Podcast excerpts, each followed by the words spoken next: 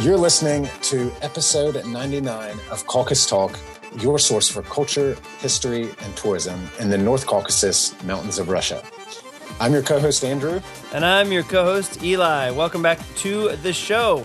This is nigh well um, a significant number, Andrew. 99. Nigh well.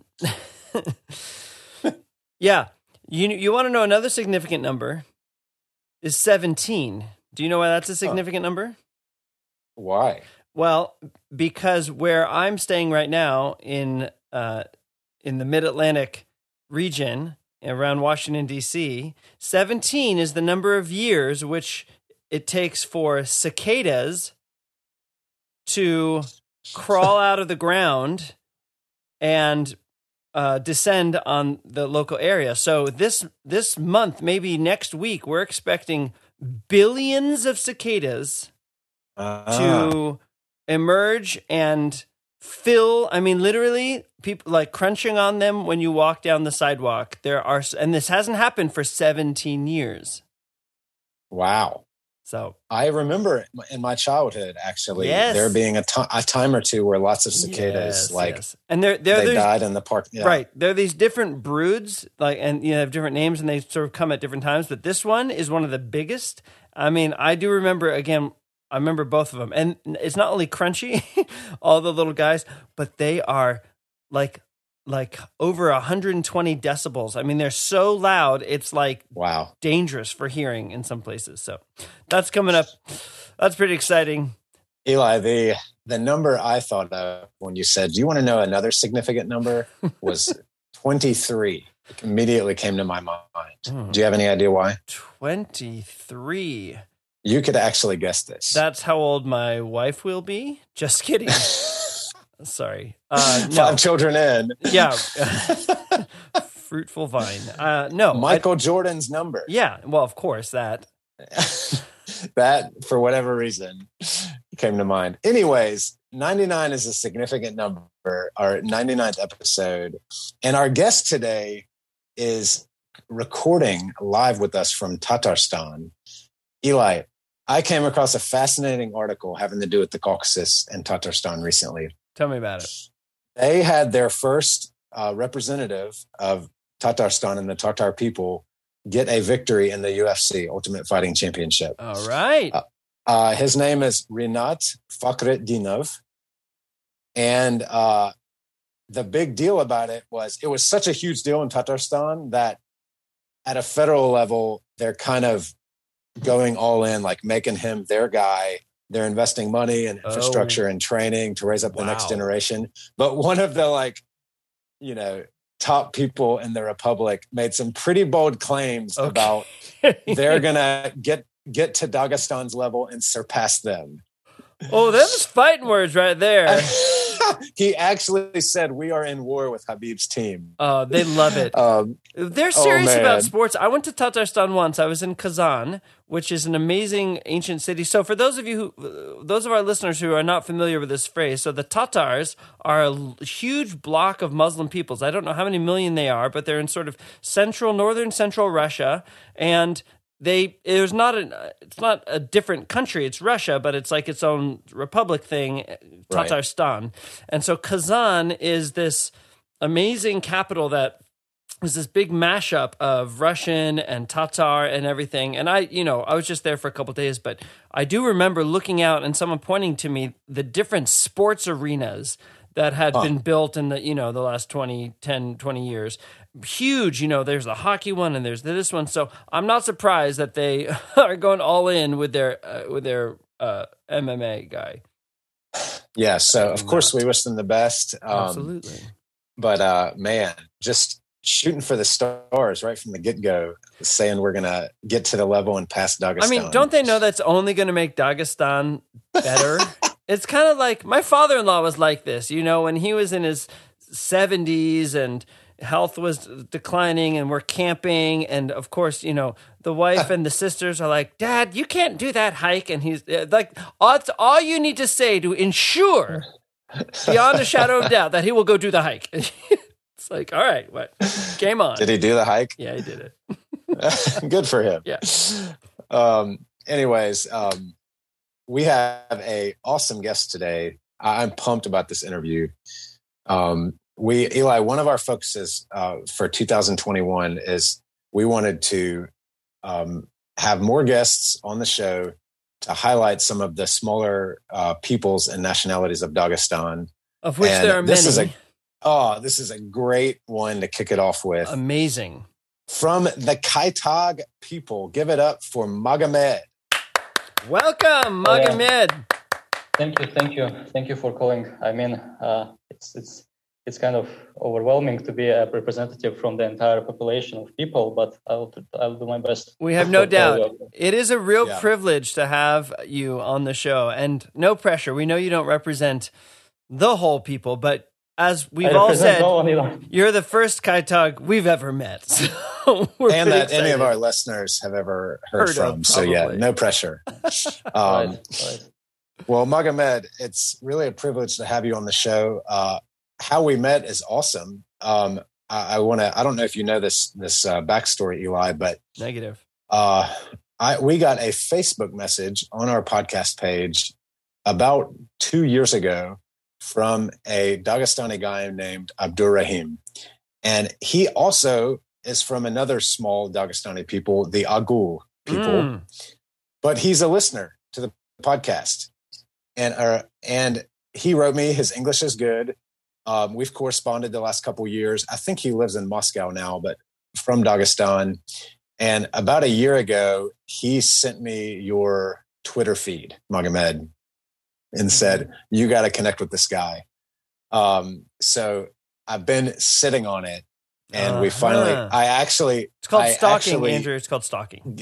No i in the last two weeks i registered a twitter account just so Whoa! i could contact you. Guys this yes. is big. Like andrew breaking into new new media social media platforms. Wow. I'm, I'm gonna totally andrew uh, i'm sorry. I, am sorry that i was the reason for you to enter this, this platform. Apology not accepted. This is total disaster.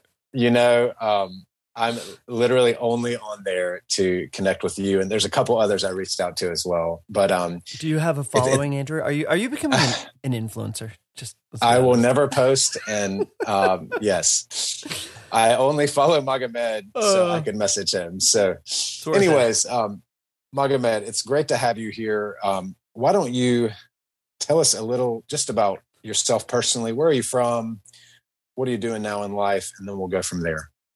Well, uh, what to say about me personally? There is, isn't anything particularly extraordinary like about my biography. I just um, I finished my school in Dagestan, spent my childhood there. Then uh, once it, the time has came for me to apply for for university to get to obtain degree, I left to Russia. Like many many young people, like there are thousands literally who do the same thing. So and now I'm studying in in Tatarstan uh, in in a city nearby Kazan. It's in, it's called Innopolis, and there is a university in it, and I'm obtaining my bachelor's degree here as a software engineer. So that's all, I guess. there isn't there isn't anything more. Yeah, that's great. I have to ask first of all, your English is amazing, ext- extraordinary, and uh, specifically, I'm talking about the speed. I mean, you speak quickly. Um, please tell me you learned English so well from studying programming language.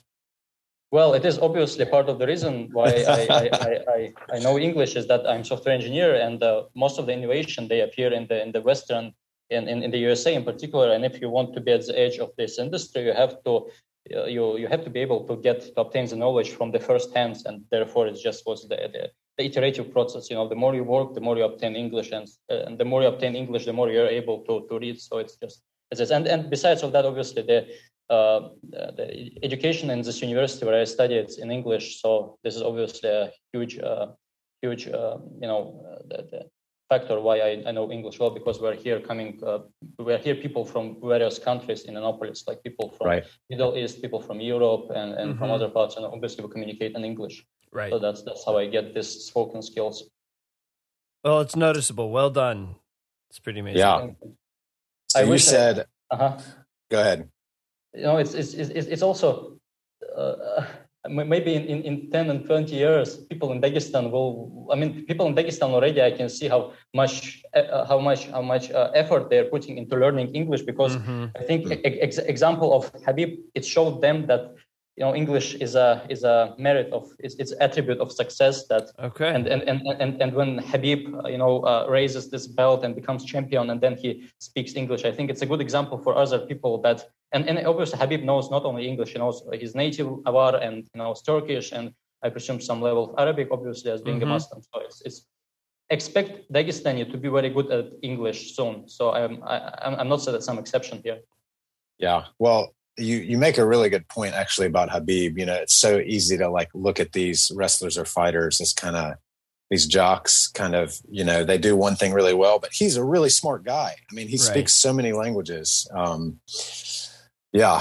Um, besides, so besides that, uh, multilingualism was a common thing in in in other parts of Caucasus and in Dagestan in particular, because you know Dagestan is called a mountain of languages. So right. there isn't a single nation, a, a, single ethnicity in Dagestan that is not surrounded by at least two, three, uh, maybe sometimes even four neighbors with whom they extensively communicate uh, for the for for trading or or, or studies or right. education. So it, it, was a it was a common thing for our people to have at least some basic uh, knowledge of of three four languages in addition to their native one, obviously. So this also uh, even from historical historical perspective, I can't say that I'm I, am something unique. not, not, but it sounds like what you, sounds like yeah, what yeah. you are saying is Dagestanis are the smartest people in the North Caucasus. Correct? Be well, honest. I'm, I'm being honest that that ninety percent of all the no, let me finish. I'm kidding, of course. Ninety percent of, all, I mean, something like something about ninety percent of all the manuscripts uh, in, in North Caucasus prior to prior to the, the, the modern times after after the after the Russian conquest, it was found in in, in Dagestan. Wow. So you can see wow. that Dagestan indeed was a central center of education. So in, in, in some way. Well, so, and it makes I mean, sense because you know for for any of the world powers that have that have traipsed through the region, they have to go around pretty much. You know, it's got to it's got to go around through Dagestan, um, and that that would make sense of of why there's more exposure there. You can't go yeah. right up through the middle. You know what I'm saying? I uh, yeah. I think we just coined a new phrase: "All roads lead through Dagestan." Ooh. I like it. Dar- yeah. Derbent, the city of Derbent was part of part of the Silk Road, so there's there's it's, it, it's I mean, and obviously the Derbent is is the only not perhaps not only but the most convenient path uh, from the Transcaucasia into the North Caucasian yes, plains. So, yes, yeah, exactly. A lot of trade routes are there. That was a much smarter way of saying what I was trying to say. yeah. Man, so Magomed, you said you're from Dagestan. Tell us mm-hmm. specifically what part of the republic you're from.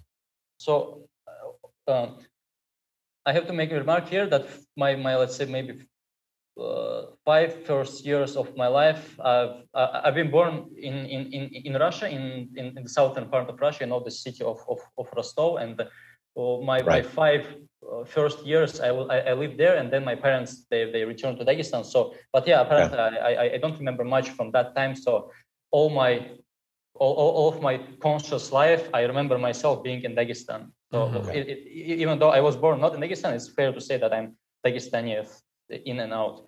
So yeah, uh, and and my parents, they, they uh, we, even though we live in Makhachkala, uh, as, as uh, I guess most people in Dagestan nowadays, because of work and economical conditions in mountains are not so good for people to sustain their families. But my, my parents, we our family comes originally from this uh, southern parts of Dagestan that's called Kaytak, and we, we call this Haydakan, and and uh, subsequently we call ourselves Haydakante. So it's so this Haydak is it's one of the historical provinces of, of Dagestan, and it is okay. it is inhabited by by, uh, by by the people who speak one of the languages of the Dargic branch of Northeast Caucasian people. So and and gotcha. officially officially we are considered to be a sub ethnicity of Dargins, and subsequently our language is a dialect of of Dargin, with which I'm not quite agree, but we'll return to it later. well, let's just go there. Why do you disagree? Well, I disagree for for for a number of reasons. And main reason is that uh, the standard Dargwa, the literal language that was established during the Soviet time, and uh, my native Haydak Anghai, it's that they're not quite. There, there, there's very little mutual intelligibility between them. They are quite diverse, and, and this is not just with my language. There are so you see, officially, officially, as a, as a part of this legacy of, of Soviet times, there is only one Dargin language with let's say, 15 dialects. But in reality, and it was proven by the recent uh, linguistic researchers uh, and uh, by, by, the recent linguistic researchers that uh, in, in, fact, Dargic branch is, is a whole family of languages comparable with the Germanic branch, let's say, in Europe, right? In, in, in Europe, people wouldn't say that German and, and, and Swedish and, I don't know, uh, German and English or, or, or Icelandic, they're the same languages. Of course, they are they are relative languages. They they share uh, uh, they, they share a fair amount of words, maybe some grammar, and they had their some common ancestors. But today they are they are quite distinct and uh, due, due, to various reasons, and they are distinct languages. The same thing here. Dargin, uh, of course, there is now established literal language of Dargwa, but the point is I can't understand it yep. most of it. Yes, and and and and and even in the basic lexicon, you will see a lot of a lot of differences in it. For example, I know the most obvious thing is that in in in Dargin language they call mother and father dudesh, and in my language. Uh, mother is uh, uba and father is atta. So you see how much different. There isn't anything in common, at least in those two words, nesh, dudesh, and uba atta and, and, and there are also a lot of other things in which in, in grammar in phonology and in all the various aspects of, of, of, of language from a linguistic point of view we are quite different so let me interrupt I, and ask a question about this I, I've this is a I've wondered about this. Let me know your thoughts. It seems to me that in the Soviet era there may have been some benefit to kind of obscuring or hiding a little bit some of the minor differences among the language groups. I don't know exactly why, but it seems like the Soviet program wanted some kind of tidy packages of language groups. And if you stepped outside of that or pushed against it, it would be, kind of have negative consequences. Whereas today, I think with language activism and and better scholarship, the real diversity of languages is coming out. Would you agree with that? Uh, obviously, obviously, uh, I can definitely agree with the second part. With the second part that uh, due to development of technologies and all this, what you call activism, is it's it's definitely the the languages who might not have had a good chance of developing in the previous century nowadays they have real chance for for for developing. Right. Right? Uh, because of the technologies and, and, and all the different things. But in i've been trying you know i've been trying to find a logic in the way soviets were uh, were organizing the peoples in the Caucasus, and I can't find one. first, first, you, you, you mentioned some minor differences. Obviously, I mean, in, in, in case of minor differences, it might make sense to to kind of compose uh, the various people in, in, in, into one entity. For example, the Kaytak language itself, it's not a absolutely monolithic thing. So we have something like uh, four, five uh, sort of local idioms wow. with which there is no there is no uh, there is full mutual intelligibility between yes. us but but for example my parents when they talk to to someone to, to another speaker of Kaytak by the way they pronounce certain, certain words or by the way they use uh, certain you know suffixes or lexics they can say from which part of Kaytak they are so we, we fully understand each other, but there is still some differences. It's not completely homogeneous. That's kind of like I just want to jump in. That's almost that reminds me of Doctor Dolittle or Henry Higgins or some of these you know fabled British uh, philologists. You know from from from something I'm familiar with. You know they would.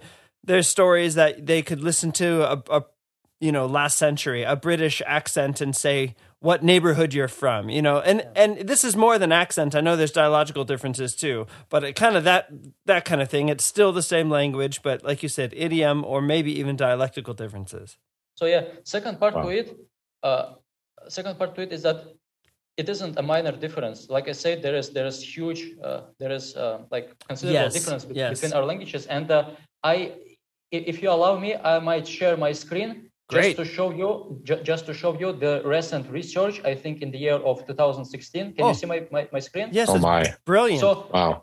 What you see, what you see is the map of Dargic languages that is plotted by the Russian linguistics from the Higher School of Economy. Oh, this and is this fabulous. Is, yeah. So you see, this all by Soviet classification is one language, but right. clearly this this family of languages is is comparable with Germanic uh, with, with, with Germanic family of languages. So All right, see, l- let me I, describe uh-huh. to our listeners what we're looking at. So Magomed has pulled up this wonderful diagram. I love it, and there it there are um, a dozen or more different colored circles and blobs spread out, and it looks like a what you'd see under a microscope. Yes, I was going to say it looks biological. Like a cell or amoeba. Yeah, yeah. Uh, we're not surprised. And then some of them are similar hues. Like there's a bunch of blues with a big blue circle all around them, and some greens are together, and some pinks are together. And then and so you, there's clusters, and then and then the whole thing. There are two kind of main black dotted lines around two clusters, and then a couple outside of it. Anyway, so it's this kind of uh, conceptual map. I love. Con- uh, so let me let me explain uh, that uh, just just the thing that you for now need to understand is that the literal Dargwa language that was established during Soviet times and that is officially considered to be a, as my native language, it is ah. it, it encompasses this blue area, what's called North Dargwa. The literal okay. Dargic language is based on the on the Akusha dialectical yes, Akushinsky, variety. Right. So yeah, so there is this, and then they they have their uh, their relatives, say Meheb Dargwa, Gapshima, Tsutkar, and uh, Muira and stuff. And uh, obviously there is high, the relatively high level of mutual intelligibility between them because wow. even though those are as well different languages, they still belong to this so-called North Central uh, cluster of the Dargic language. And then there is the South cluster, and there is Chirag, and there is Kaitak, and those are kind of you, you, you see that there are much there is much less mutual intelligibility between them.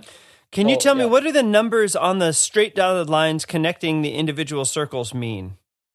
It's it's you see it's cognates rate. Ah, it's rate. Okay, a cognates rate. Wow. Yeah, it's it's it's cognates rate, but but you see, uh, this uh, line, for example, between between Kaitak and the north central part shows that there are 75 cognates uh, between us. So uh, so I'm not linguist, so my my uh, my uh, my definition of certain uh, certain terminology might not be precisely rigorous, but but from my understanding, it's uh, cognates are, are, are the words that have the same root. Right. And, and, it is true. We, we, we obviously we have the same ancestor. We belong to the same Dargic family. So many many our words share the roots. But then all these affixes and phonology and and and and, and all this grammar, it makes it much more difficult to understand that than it might seem uh, like from this 75 number. So 75 cognates, yes, there are 75 uh, percentage of, of, cognates, but those cognates, they're, they're difficult to understand even uh, due to grammar and phonology. So yeah, this this is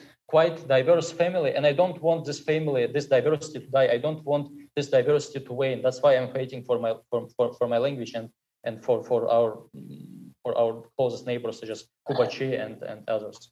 So yeah. Wow, that's a great Man. That's great. Thank you for showing this. We're going to put this in the show notes. Definitely, sure. you have to send yeah, it to it's me. Amazing.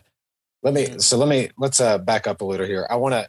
Probably our listeners are at varying levels of understanding what you just talked about, Magomed. But essentially, what you said. Correct me if I'm wrong.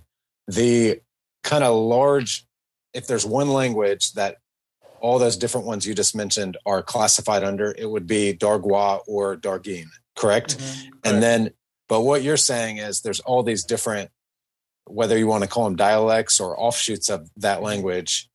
Uh, I mean, a couple of those I have heard of Kaitag, Chirag. Um, there was one Kubachi, other. Sure, you heard about Kubachi. Yes. But then there were Gubden. others I've you, never heard you, you mentioned so, Gubden. You mentioned Gubden. That's also yeah, one. yeah, yeah. Um, so that's why, like, I think, you know, the most conservative estimates, people will say there's 30 languages in Dagestan, but you'll often hear people say 50 to 100. Yes. And uh, what you're saying, it, it makes sense. There probably are up to around 100 because of those strong differences within the yeah. families of languages. But then, um, did you grow up in Makhachkala or there yes, in the Kaitag region? Yes, I did. I, I only spent, spent something like uh, maybe half of a year during my childhood in the in the home of my grandparents, and this is gotcha. where I I, I, get this kind of initial knowledge of the language, and and, and you know the, the, this is really sad, but sort of in, in, in my household and, and, all other in, in many other households in, in Dagestan and yeah. in particular in Makhachkala, I mean, people in domestic environments they use Russian language because Russian language is everywhere. There are there yeah. are these tens of ethnicities in one city, and obviously the the environment in Makhachkala, even though Makhachkala is polyethnic city, by all means the environment here is absolutely Russian. So we've been talking Russian obviously in homes, and it's been only up until I think two years ago, I started to to you know actively and consciously uh, learning my language. Wow. So this is how, yeah. But most, for most of my life, I had this you know passive sleeping knowledge which I obtained, like I said, um, through the half of year that I spent in, That's my, amazing. In my, in my very early childhood. Uh-huh. You said in yeah. uh, in an interview that we'll link in the show notes that you called this um, kind of residual knowledge a package that a lot of people, a lot of speakers have, meaning they hear it from from parents or grandparents, and it's sort of put in their brains but not really used. Is that mm-hmm. kind of the idea?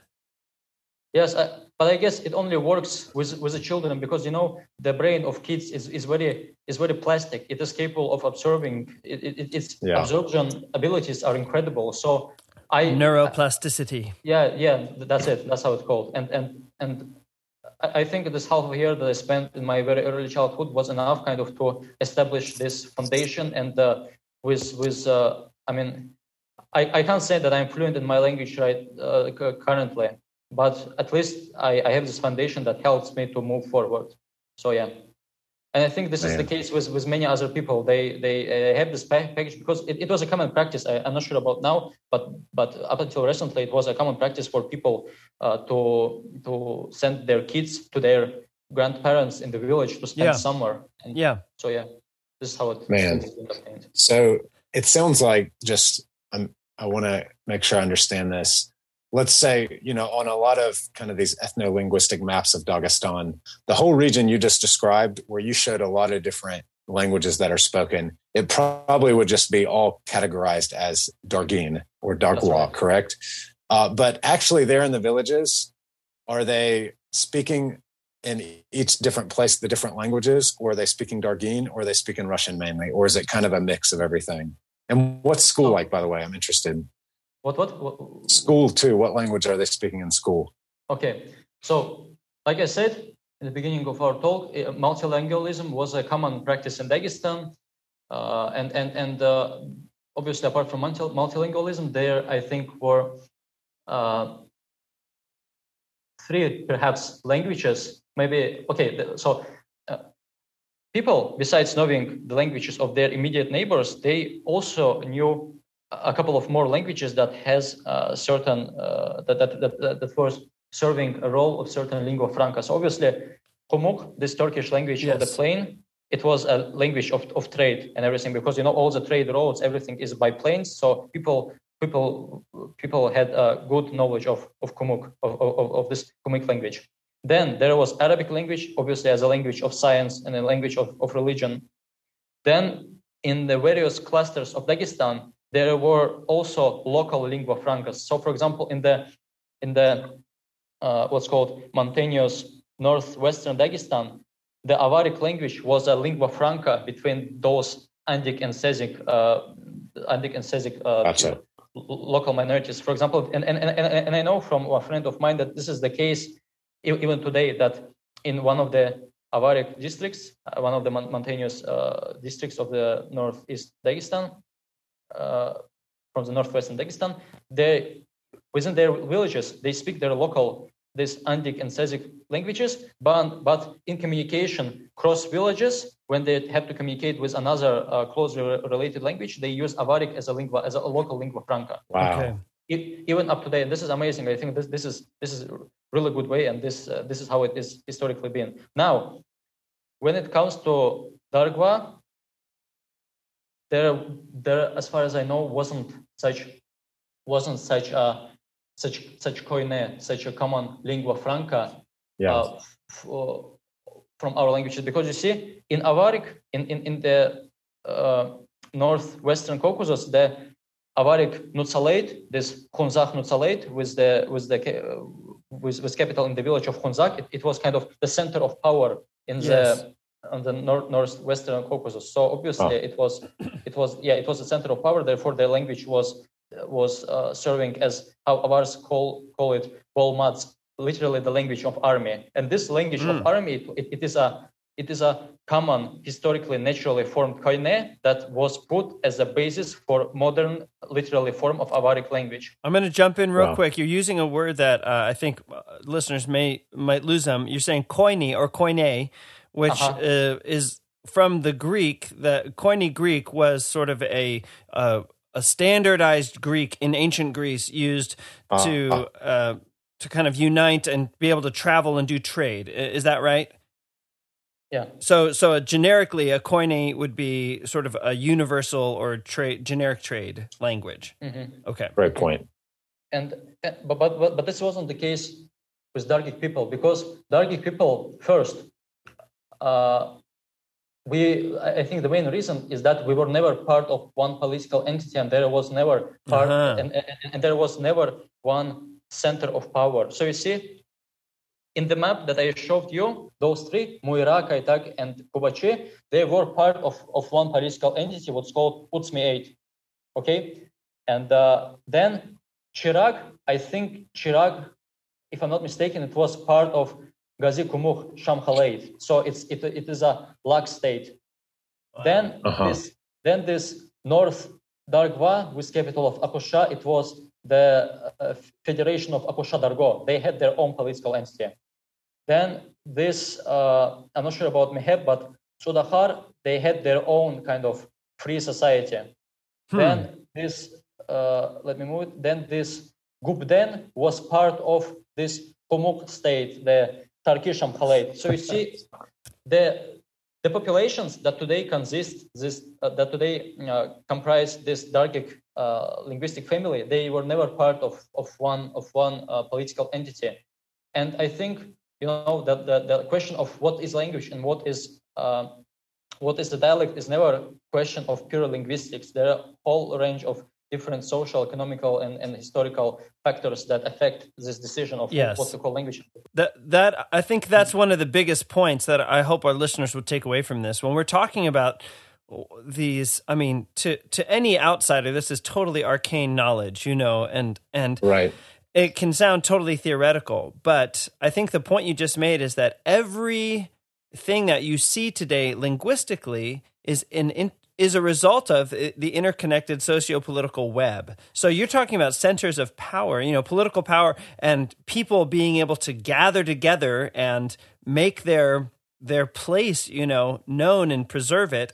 That's not, you know, that's not an equal opportunity uh, thing. You know some some languages rise up and some some don't. Uh, the way you've what he's been doing uh, while he's been talking is circling these different blobs color blobs on this uh, diagram and showing how they lump together. And some you know aren't lumped very well. They're just sort of by themselves.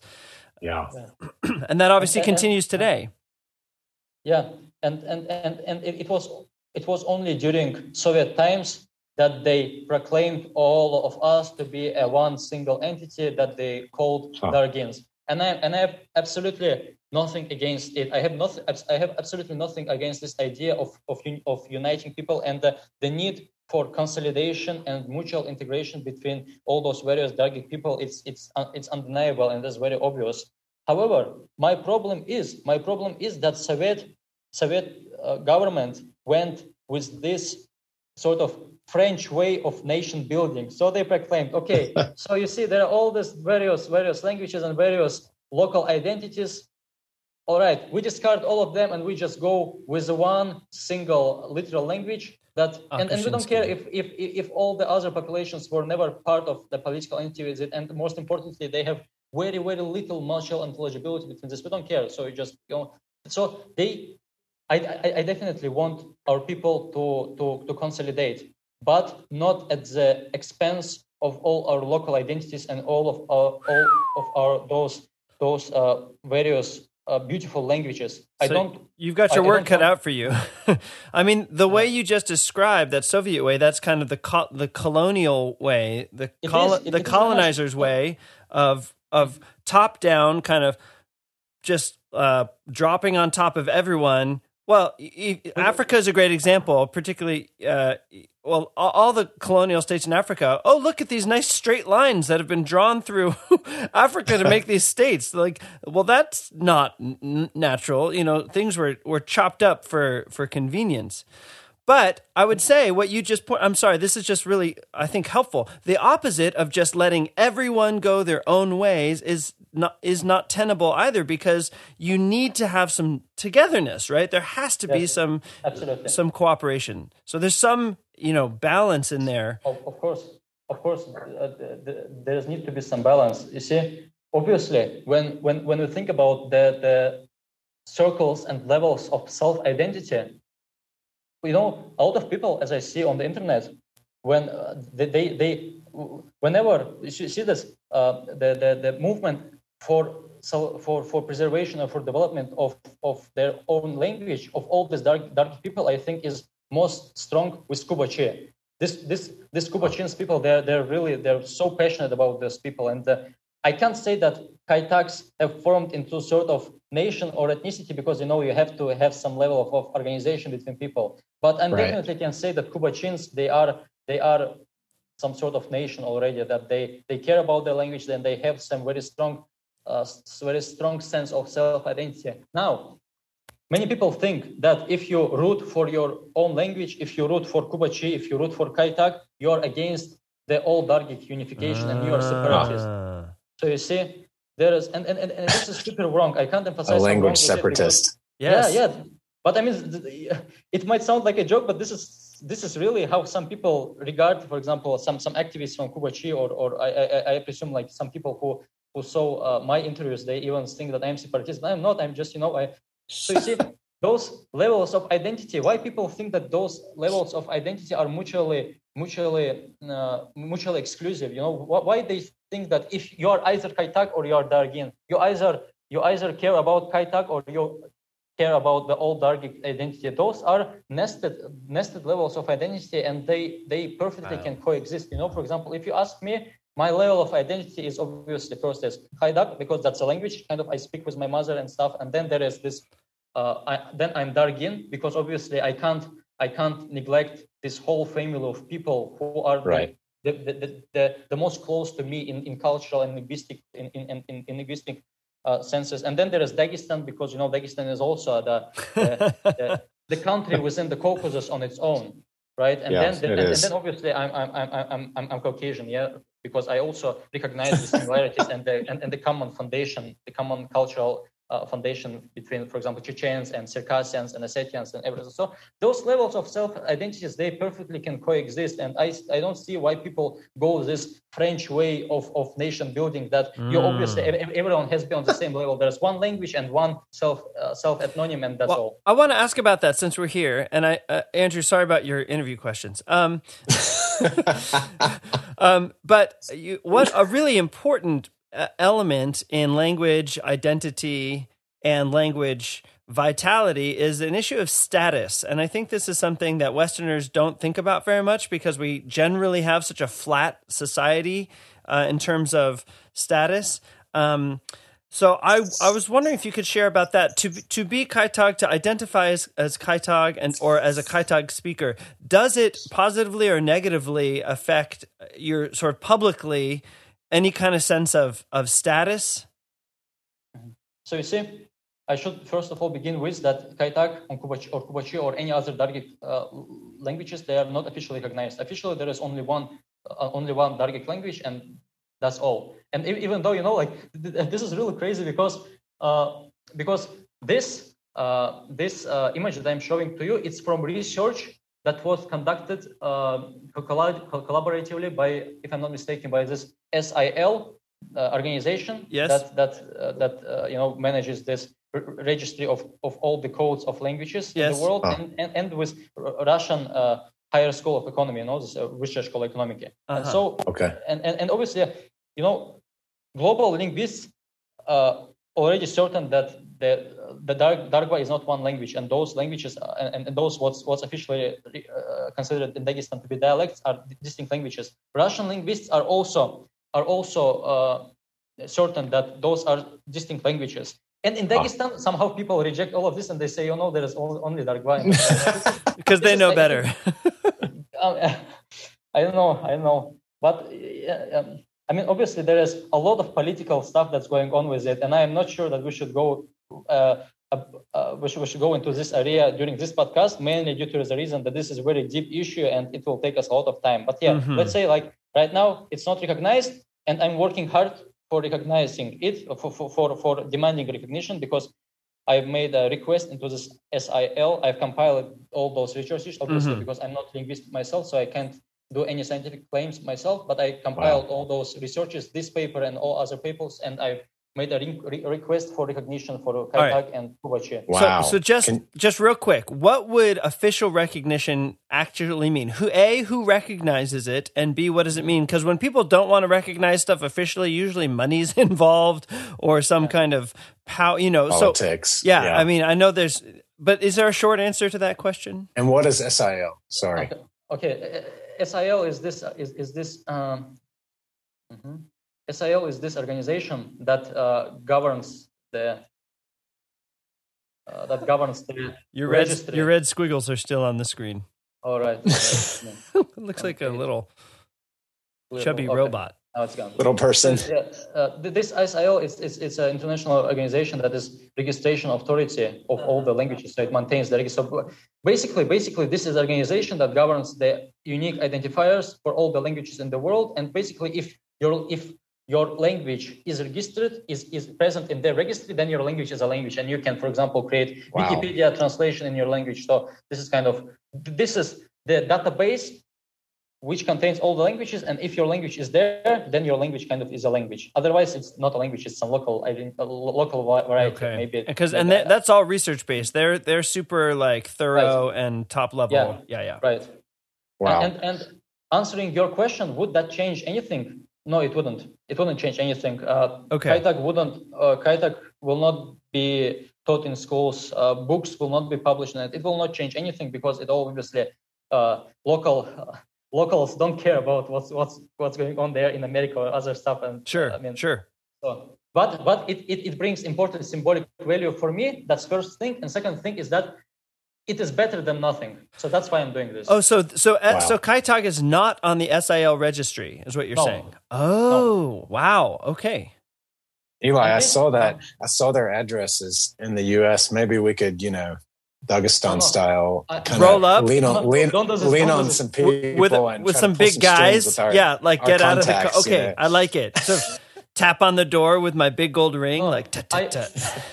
Sorry. I already sorted out everything with them, and I'm just waiting confirmation. They already Great. said that they're that they're like only some formal paperwork is left, and they're satisfied with all the with wow. All the, Good all for you, Magomed. That's Incredible. really impressive. So yeah, so, hopefully by the end of this year, Kaitag and Kubachi they will have their own codes, and officially on the international level will be will be uh, recognized as languages. Mala, Even I, uh-huh. I want to transition us here. This is unbelievable. Obviously, uh, there, there's so much you're passionate in this conversation about Magomed. Your area of expertise is in language.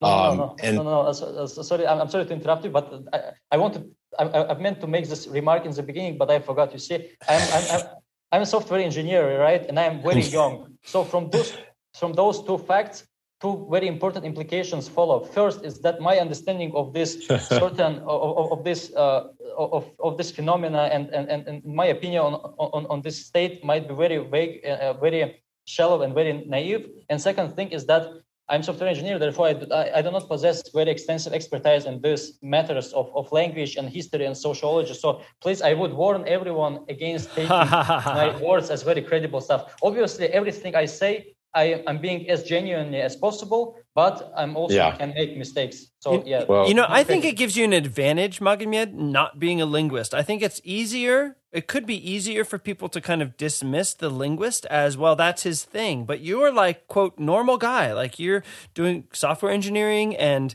you know you're at school. How old are you? Twenty. You're twenty. Wow. I wow. mean, I, I, what I want to grab from this is it does not take a professional to make a big change. It does. You don't have to be a you know you don't need the PhD to care about something and to to bring about actual material change like this. I'm I'm really impressed. Yeah, and I encourage so you in you, that. Let me, Magomed, you actually there's an interview we're going to link you did online to this uh, podcast, but you have a great quote in that interview that I want to jump off of that with Eli. What Eli just said. Um, the interviewer asked you, "What are your hopes for the future of Kaitag and other local languages?" And you said, "No, this was translated from Russian, but the translation in English is really no, good." No, it wasn't translated. I gave interview in English. It, ah, well, my words as is. It's very well said in English. So, I used to think that everything was lost, but now I believe that even one single passionate person with a cheerful attitude and the right tools can turn the tide of the battle. I mean, that is I when I read that, I got chills down my spine. It's it's really true in a lot of ways. Um, and so let's transition because we, we've talked about a lot of things here. You you just said your ex, okay, not your expertise. You're very humble. That's another great quality we could talk about. But um, your area of kind of that you work in is software engineering, right?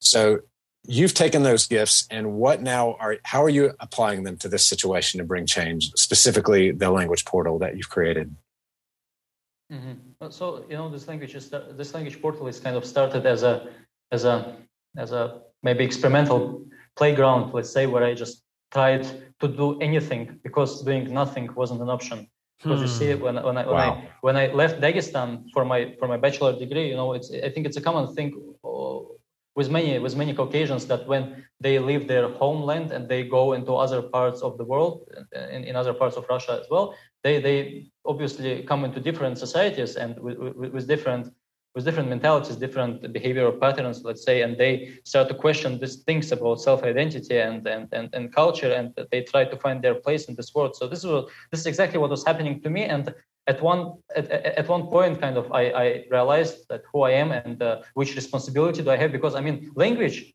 it's it's it's my responsibility. It's my intellectual property and I it's it's my responsibility and I have to take care of it. And therefore I thought okay how can I take care of it? And I and then I thought okay I'm I'm software engineer right? So I should probably try to to to, to create something using my skills and apply those yes. skills for the things I care about. So this is how it so started. awesome yeah, I mean that. what a great practical, just kind of piece of advice or exhortation to our listeners. You know, if you if you don't know what to do, take the skills you have and start just where you start. are. Yes, use those to add value. You know, um, so tell us a little bit more about it's called Avzag, I know, and especially I'm real interested. Who are some of these other uh, people from the Caucasus working with you in it?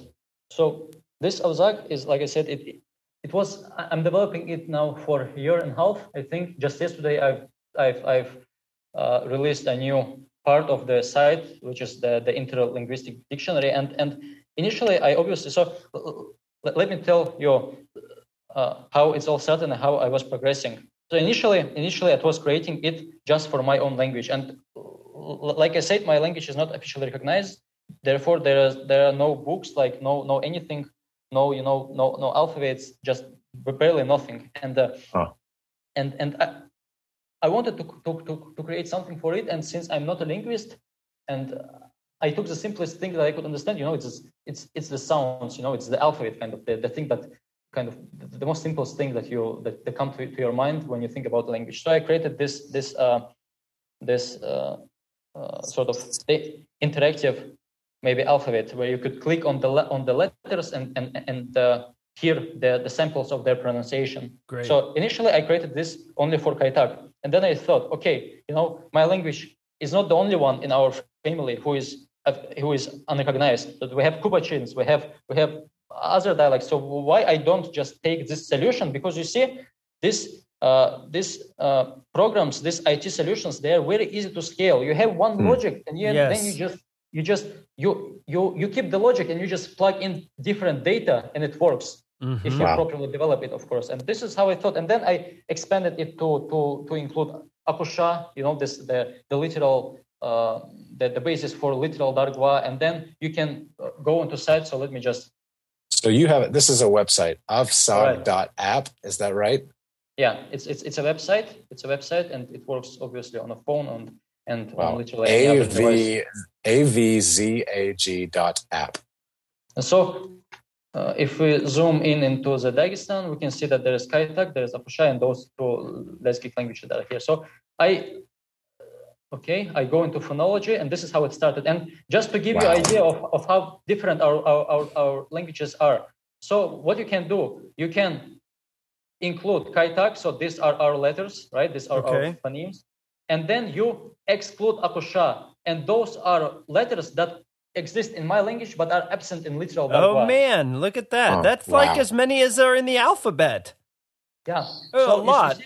And, and and and my idea so initially was okay, so maybe Akusha, maybe a speaker of Akusha would enter the site and would want to maybe just uh, maybe just you know familiarize himself with the, with the with the, uh, the, the, alphabets or, or the sounds of his fellow Dargic languages. So what would he do? He would he could can enter here, and what he can do, yeah, he can include Kaytak, he can exclude Akusha, and those are sounds that present in that sounds that present in my language but absent in Akusha. And if an Akusha man uh, wants to be able to to speak my language, somehow he would want to learn those sounds, so he can just click on anything and then.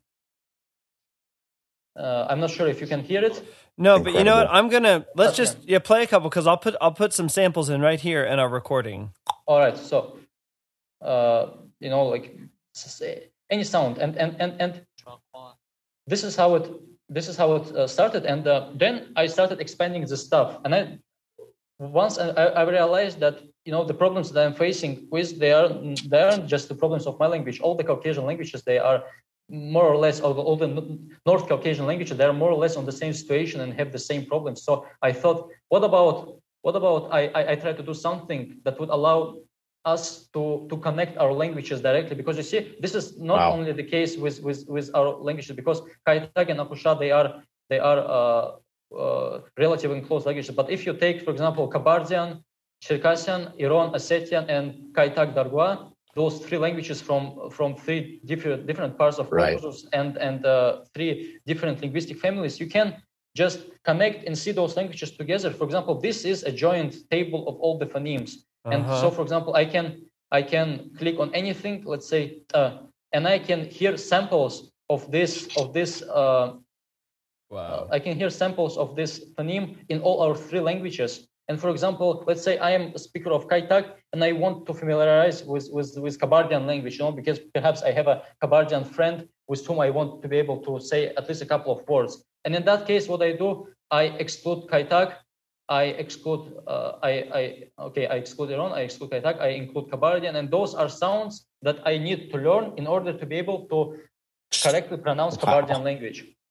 And then, and, and then there is this Converter, well, uh, Converter, I, frankly, it's the only part of the site when there is no this direct connection between the languages. But I think I made it just because it felt a cool thing for me to be able to uh, to move the, the you know the uh, writings and uh, and those letters between Cyrillic and and uh, and, and Latin. And you know, in uh, Caucasus, and if, if you think about if you talk about Dagestan, we had historically various various various systems of writing. Initially, it was Arabic, right. Jam. Then it was for 10 years uh, Latin during Soviet times. Then it was transitioned into modern Cyrillic. Yeah, and if you if you talk about Ossetian, if you look at Ossetian, Ossetians had Ossetians had four uh, historical. So there was this Cyrillic, uh, modern. Then there was this uh, uh, also modern uh, Latin alphabet that's created in the South Ossetia. Then there is Georgian that was used in Soviet times in South Ossetia. Then there's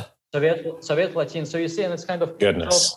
I thought I could I could bring value to them as well. So if for Kaytak it is just a tool for me to play with, you know, to experiment with different Latinization of my language and with uh, with you know uh, kind of uh, well, it's, it's, just a tool. That's all. But for for Ossetians, I believe this tool provides some real value because they have already uh, you know considerable amounts of literature written in those different uh, systems of writing, right. and I, I, thought it would be convenient for them to be able to transition between them. All right. So what you're saying is, right now we have two two side by side boxes that looks like a translator, like in Google Translate, but you're saying it just changes the script from, like, for example, you put Cyrillic in, and then you can get a um, transliteration in English or in Latin script, or and and so for the Ossetian, for example, they can go between Georgian and Cyrillic or whatever, right? Right. And you you and, programmed all this. Yeah. Like this is fun for you. I mean, obviously it's fun. I wouldn't do it if it wasn't Ex- fun. I mean, experimental playground. Yeah, in your yeah, words. That's, that, that's what it. That's what it is. Experimental right here, playground. I've got I've got the um the phonology tool up, and it didn't it didn't play. Let me see if I've got my what's going on here. Unreal. I've got it muted. Here, let me try this again. We've got the phonology tool up. Cool. Uh. All right, I hear it. So that's to that's that's I've picked this letter, which uh-huh. is T apostrophe. Yeah, ta. Uh. Kulta. Uh. Kulta. Uh. And then how about let's hear. There's some crazy ones here. No offense, sorry. This one looks this one looks really crazy. Shukka. Whoa. So the and, yeah the okay. uh-huh. to have this letter, there's four characters in in Russian wow. to get this sound. It's a K with a hard stop K, hard stop. Wow. And and and and, and there is another letter with five characters. It is all due to the to the Soviet time Latin uh, Soviet time Cyrillic, Cyrillic script that is not at all optimized for our languages.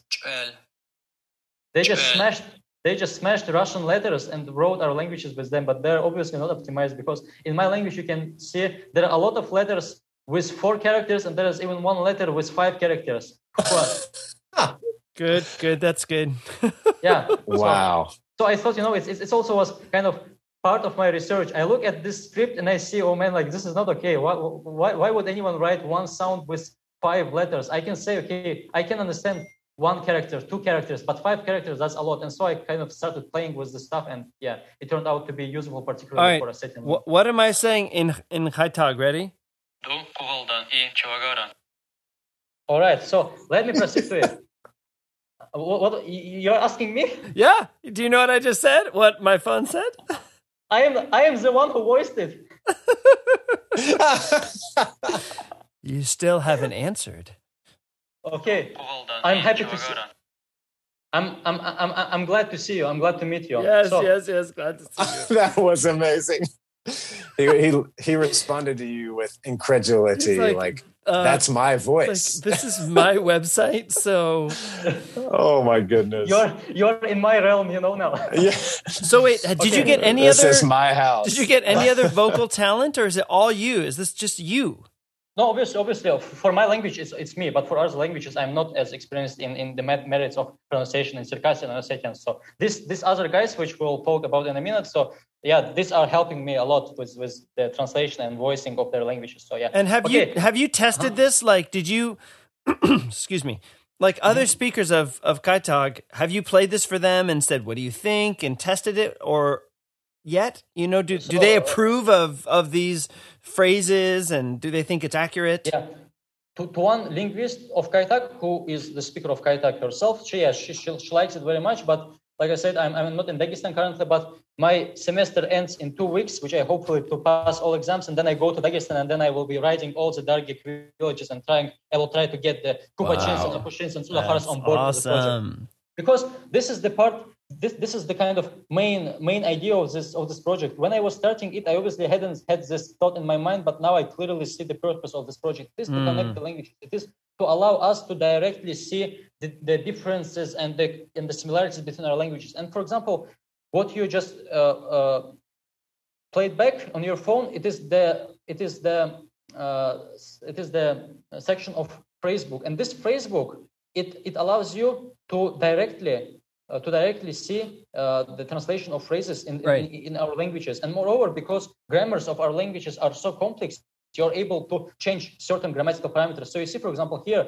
iralhundev, it is kind of greeting for a woman. Ah. Then, well, so it's interactive. It's it's interactive phrasebook, and moreover, these are kind of uh, uh, these, these translations and those grammars they are connected in between languages because you see in Kabardian as in any Circassian languages they don't have this grammatical notion of gender, right? But okay. how would so Circassian? Okay, so a, a Kabardian man looks at this at, at this um, at this uh, translation of the phrase "hello" and he clicks on my on on on my uh, translation and my translation changes, but his translation obviously doesn't change because when I'm changing the gender in Kaytag, Kabardian wouldn't change because they don't have it. That's why there are those those uh, kind of notes, you know, that would allow. Right. So Right. So, so the so to greet a woman, you say one thing, and to greet a male, you say another right. thing. Right. And so you need to reflect that, and just clicking right. on it, it toggles between them. So right. That's very amazing. and and and perhaps you know, uh, it isn't the the case that uh, Kabardian would would uh, inspect the translation of phrases between between Kaytag, the language far away in Dagestan, but let's say uh, Kabardians are a part of Circassian nation. Mm-hmm. They, uh, so in particular, Kabardian is the Eastern literal standard of Circassian. Yeah, and there is this Western literal uh, standard, which is called Adyghe. Mm-hmm. And what what what Kabardian, what Circassian person can do? Let's say there is Circassian from Kabarda, and he wants to go to to to, to Adygea, and in order to communicate effectively with their with, with the locals, with his fellow Circassians in the West, he would want to be able to see the difference because obviously their languages are very close, but they're but there are still some differences between them. So he could go to any phrase, so you see, and he could see side by side translation in his Kabardian and wow, in wow.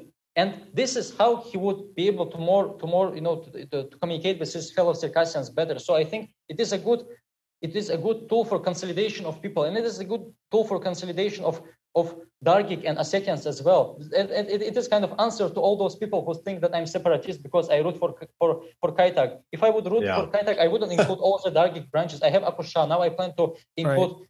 include Kubachi language here as well because this is how we would consolidate. If I would meet Akusha people or uh, Akusha men or Kubachi men, if I, I would look at those uh, phrases side by side, and it would be enough for me just to be able at least to understand him. And this is how we would consolidate. This is how we would build wow. bridges between our languages within Caucasian republics and cross Caucasian republics. Wow. And uh, for example, the, the, the, last thing which I'm very proud of and which uh, I just released yesterday. So it's a dictionary that allows you to translate between languages. So for example, a Kabardian man can can uh, print something like I don't know, uh, khat. It's it's like cool and would receive translation in his and in Adyghe side by side. Oh. Or for example, I know. Amazing. Tau Sida, and he, for example, can can see the, the parts of the body side by side and and uh, one to five z z tut u shishi and you see this uh, kind of and he would see okay a Kabardian person uh, enters the site he sees that all the numerals in in his language are the same as in Adyghe except for five so in Kabardian five is ko and in Adyghe it's tfe and when he would go to Adygea he would hear uh, uh, uh, Adyghe Circassian say tfe, yes. the Western Circassian say if he would understand that it's just his tko and there would be no barrier to their communication. You know what? This reminds me, Andrew, of when we spoke with some students at uh, in Pyatigorsk, and we we heard them say that they were all from the North Caucasus, but they had never met certain other peoples from the North Caucasus. You know, yep. like yep. this kind of tool might seem super. It is super specialized, but it's totally relevant be, because of because of these divisions. I think uh, you know among the peoples, it's very, very relevant. Yeah, it's really neat. Essentially, you know, people like you were saying, uh, people are accusing you of being, you know, whatever, just rooting for the Kaitag or a language separatist. But it's kind of like you've created this super league of languages, uh, and e- each one, yeah, can participate as much as they want. You know, it's really awesome. Yeah. Um, wow. So you have on this map, just so for our our listeners, I see uh, Adyghe Kabardian, uh, two kind of forms of Ossetian, uh, Iron Ossetian, and uh, Digur. And then there in Dagestan, there's uh, Kaitag. What are some of the other ones you have there? So, Akusha, Akusha which is another, another Dargic language, and yeah, so these two are Dargic languages, and those two are Lezgic languages. So the Kyurene is uh, one, one, let's say, dialect of Lezgi, and Keren is one dialect of Agul. So Keren is the one that which is Abdurrahim is working wow. on, on the site. So this is his language, Keren. Amazing. And then you've got Georgian too, is that right? Well, it, it, I, this is the most like crazy addition to the site because it was contributed by some American guy who I don't know. He just said, "Okay, hey, I, I, like the website, so let me just add Georgian," and I couldn't say no to him. Oh so wow! How, because I mean, the whole system is open source the whole system is open source and the tools for editing languages are all available and all are you know open so anyone can do anything. So he just opened, so said and, perhaps, and apparently had some knowledge of georgian so he contributed it and then accepted. Amazing. Who who was right, he? So, can i uh, ask who he was? I wonder if we know i don't know. I don't know who he is. He just wrote to me on, on yeah. I don't know. It was a surreptitious language contribution an anonymous yeah. language philanthropist Right. So uh, man, uh, so you just mentioned you just mentioned this this thing about Pyatigorsk that uh, you, you, told that the, the, the, there was a whole bunch of different peoples from various parts of Caucasus, but they never met each other. Is that what you said? Yes. Yes, correct. Yeah, this is this is this is the problem which I wanted to talk about also, and I think this is the the thing that I am trying to to fix with the with the with my project and I and this is this will be the answer to your question that you wanted to ask me about how did I met with with Azamat and Taimuraz and all those uh, contributors to the site. So you see, and and this is this is equally equally true for all the North Caucasian republics.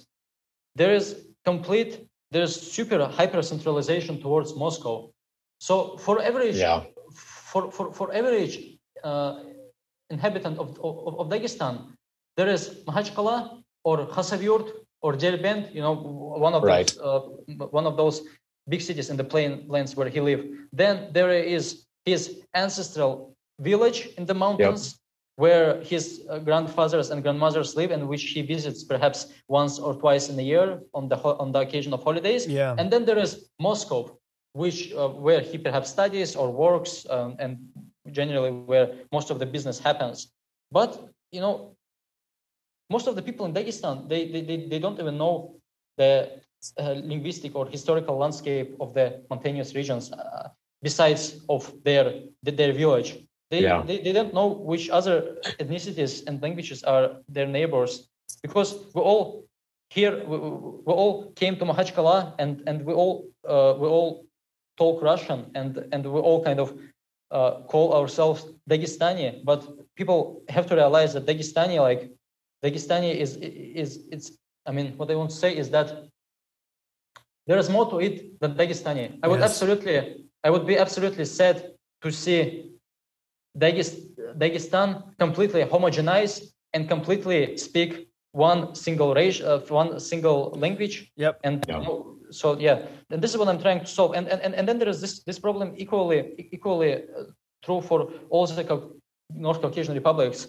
How many people in Dagestan know where is Ossetia or where is Kabardino-Balkaria, or how many people know who are Circassians or who are Ossetians or like Abkhaz or, or yeah. Abaza? You know, those are our neighbors. And how I get those people on the board, how I get to know Taimuraz and Azamat and Abdurrahim. Well, obviously, Abdurrahim is from Dagestan, so that's not nothing particularly crazy here. But for example, how I get to know Azamat is uh, on, on my first holiday when I was in university, I I well, so when I was in university, when I left Dagestan, like I told you, I started to question these things about self-identity and other stuff. So I started reading the books, you know, and the reading historical books and and, and, yeah. and learning language and stuff. And then in, in, in the books, when I was reading about the Caucasian War, uh, I, I, started discovering these things and, and, and the events that were happening in Dagestan. Mm. And obviously, in, in Dagestan, we know Chechens, right? Because Chechens are our, our closest brothers. Like, uh, right. how can you not know Chechens? But then I just, did, while reading stuff, I, I,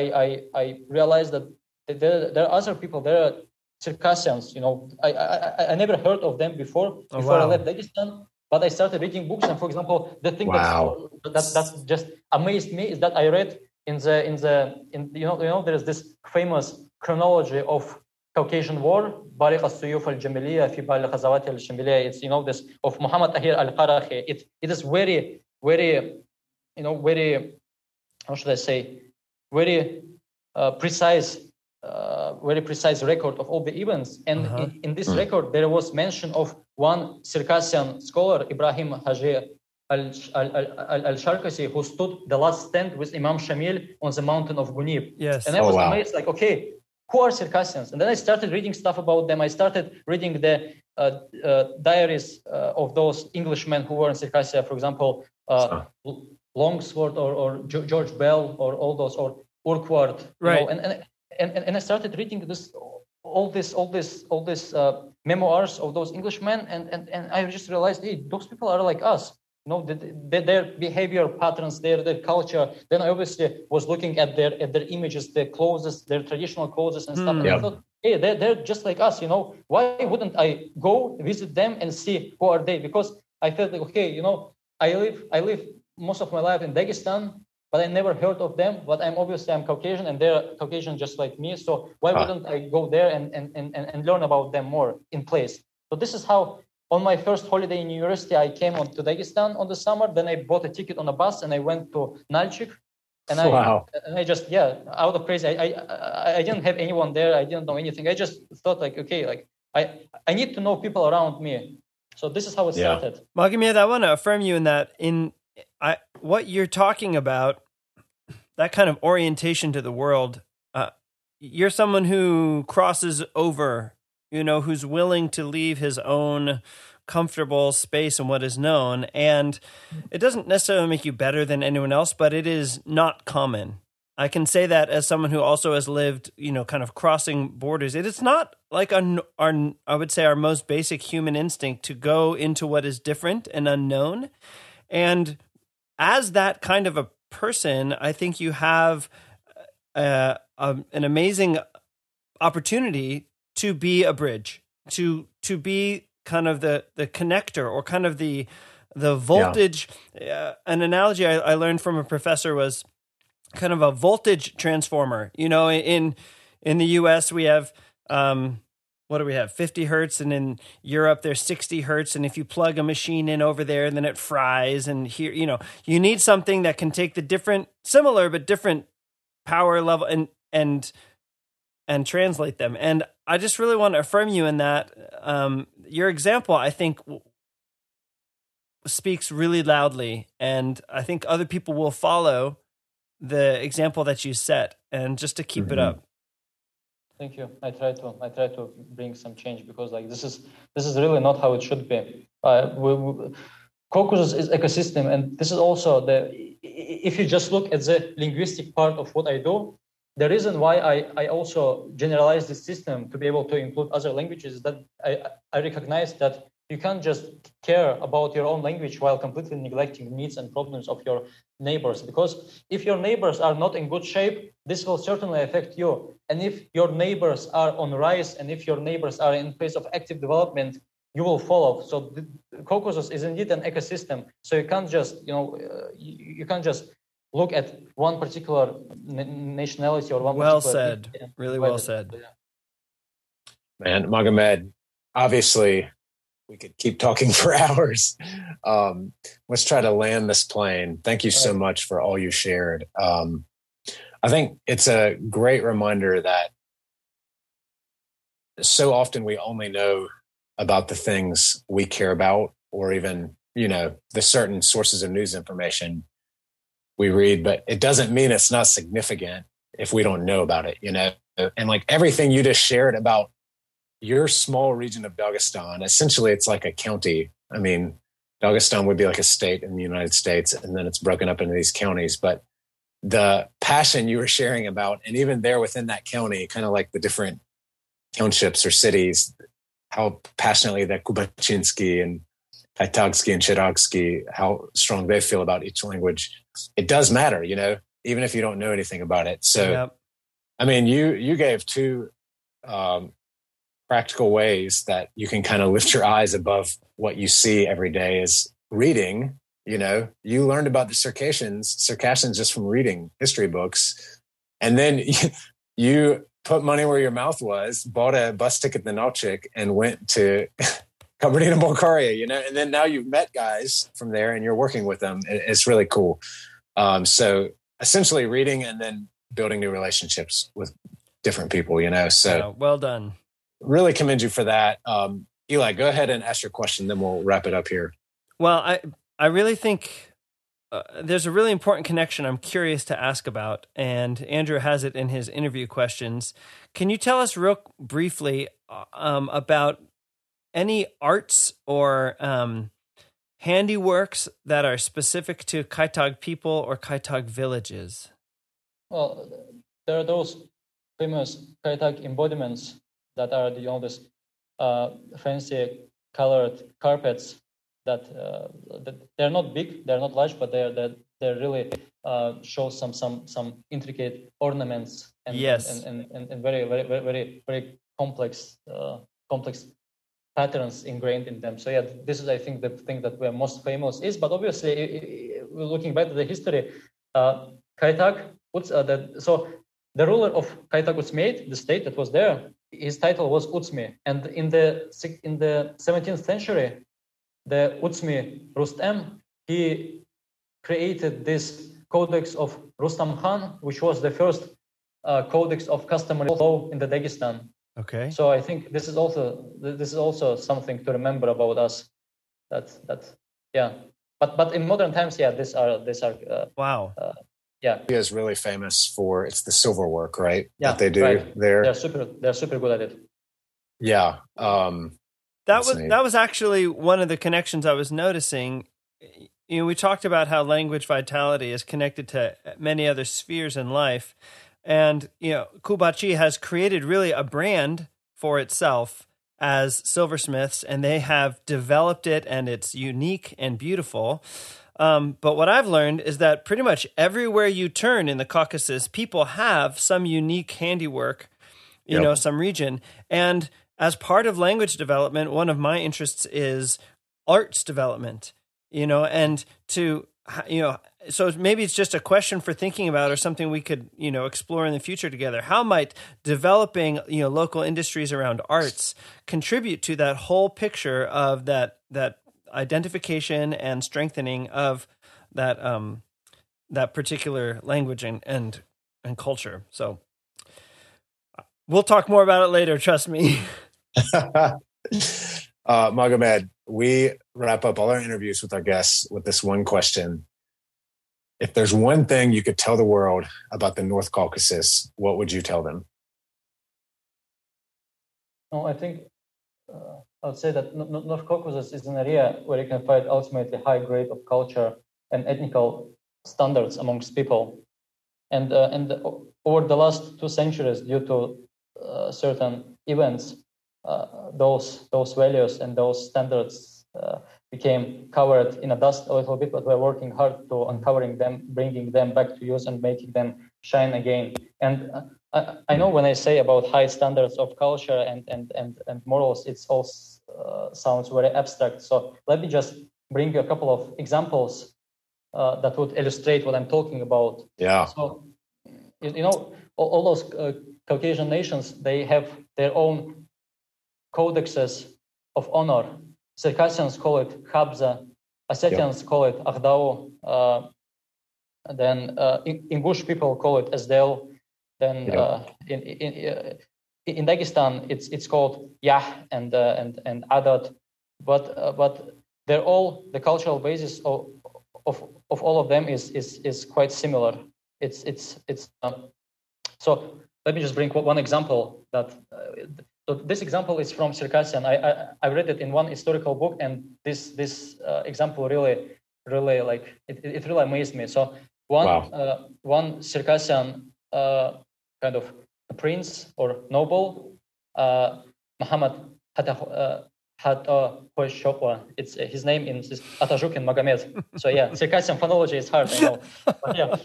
So, so uh, this this Muhammad he he um, made a revenge on some traitor who did some really bad crime on his village. So that there was some some some, some criminal. He was also that that criminal was also Circassian, and he like burned his, his village, did something really bad, and that when this Muhammad Atajukin, he, when when he avenged that guy who caused so uh-huh. much trouble to to all the people, and when people who he avenged asked him what happened like how did you punish him? He didn't he didn't start you know like uh, praising himself how he was there how he was shooting precisely how he overwhelmed that guy. He simply answered